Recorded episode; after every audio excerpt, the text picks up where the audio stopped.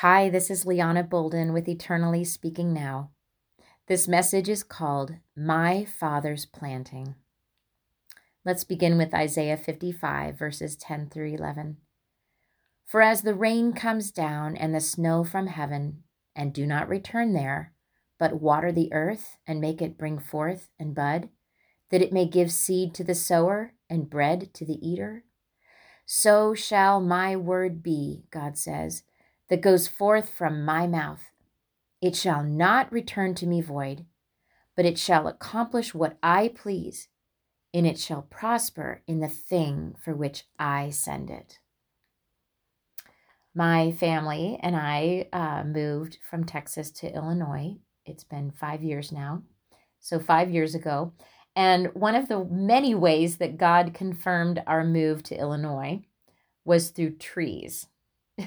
Yes, really. Just hang in there with me and and I'll explain. I pray God be glorified in this testimony. Off and on throughout the year leading up to our move, the Lord had quickened my spirit to various references to trees in the Bible. Alongside that, the Holy Spirit caught my attention through several, you know, those supposedly unrelated references to the phrase tree of life how God will do that. Sometimes you'll hear something in a sermon, then you'll see it on a book cover, then you'll read it in a devotional, and suddenly someone will say something to you about it, all within a short period of time. He had done that for me uh, leading up to the time of confirming our move, and he was using that um, phrase, the tree of life. And then when we came to Illinois to interview for the job that my husband um, took here as a pastor, a huge tree on a piece of art at the church caught my eye. On top of that, the home where we slept had a painting of a large tree in the bathroom wall. And in their kitchen, literally hung a tree of life. You know, like a painting with it. So all these things were stirring up. The, he confirmed our move with many other um, factors as well, of course uh, prayer and seeking the Lord and godly counsel but sure enough, within the month after we turned home from the interview, the Lord um, made it very clear we were to take the job through all these ways that He did the confirmation. So we moved by faith to this little rural town. Only two weeks after moving to Illinois, I then had my birthday. Well, I was clueless how to celebrate it, and so I asked the Lord. Guess what He whispered in response? Indiana. Well, I happened to grow up in Indiana, and the town where I grew up is less than an hour away from our new home. So, guess where I went for my birthday? we went to where I grew up in Indiana, West Lafayette. It turned out to be such a fun day, taking a drive or two or three down memory lane. You know, my elementary school, high school, university, sorority house. Well, the last place we went was my childhood home. When we approached the mailbox, what greeted us was a sight to remember. All the trees lining the driveway were tall and grown up. And I'm saying that because it was shocking. The last time I'd seen those trees, they were small, young, and delicate. My dad had planted those trees 35 years prior. Every last one of them and now there they were, thriving, strong, tall, and beautiful. And as you can imagine, as I've already given you the backstory, the timing on this was a sweet blessing, like a little birthday gift from Jesus. When we had moved to Illinois, you know, I, I left behind nine years of planting and watering seeds for God's kingdom in Texas. Before that, when we moved to Texas nine years before, you know, earlier than that, I'd left behind 16 years of planting and watering seeds for the Lord in California. Some of those seeds I had seen grow and blossom. Others of those seeds seemed to have died. And there I was, standing there, looking at 35 year old trees. And God was presenting a picture of what happens when we faithfully sow seeds for His kingdom they grow.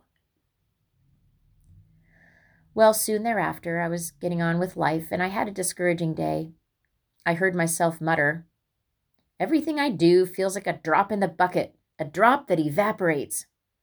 Well, I was immediately convicted because, well, that statement is a lie.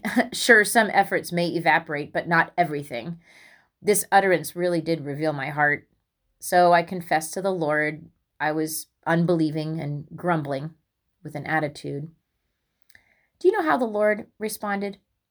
I sensed his spirit say to mine, Child, your words may return void, but not mine. Yours may evaporate, but mine won't. Mine will accomplish the purpose for which I send them. So speak my word. See, if our work, our words, our service, and our lives aren't led by God's word that He has spoken in the Bible, then yeah, they may be like drops in a bucket, drops that evaporate before they can accumulate and run over. But on the other hand, if what we do, say, and think is fueled by the truth of God's word, then his promise in Isaiah 55 is done. He will accomplish the purpose for which he sends his word through us. So here's our challenge today. There are trees along the driveway of the, the home where I grew up. And if you were to look at a picture of all those trees today, you would notice six trees on the right forefront of the picture. Six of those trees are different than all the others. And I know this because over 30 years ago, my brother accidentally mowed those down after my dad had planted them. But if you look at them today, they are as tall as all the others. In fact, I had no idea those trees had survived. Now, decades later, they're thriving. Listen, sometimes the seeds we plant and water seem hopeless, even dead. It is not up to us to decide what will happen in the future. It is our part to do what the Lord calls us to do when He tells us to do it. Growth takes time. After the planting, it takes watering. Alongside that, it takes nurturing and care. Then, once the plant is mature, it often takes leaving it on its own to receive nourishment from its natural sources. In God's good timing, your planting and watering for Him will flourish if it's watered and nurtured by the Word of God. All of us are planting seeds all day. Our words, actions, motivations, facial expressions, even our thoughts. Into what kingdom are you sowing? God will keep His word to you and He will work His word through you.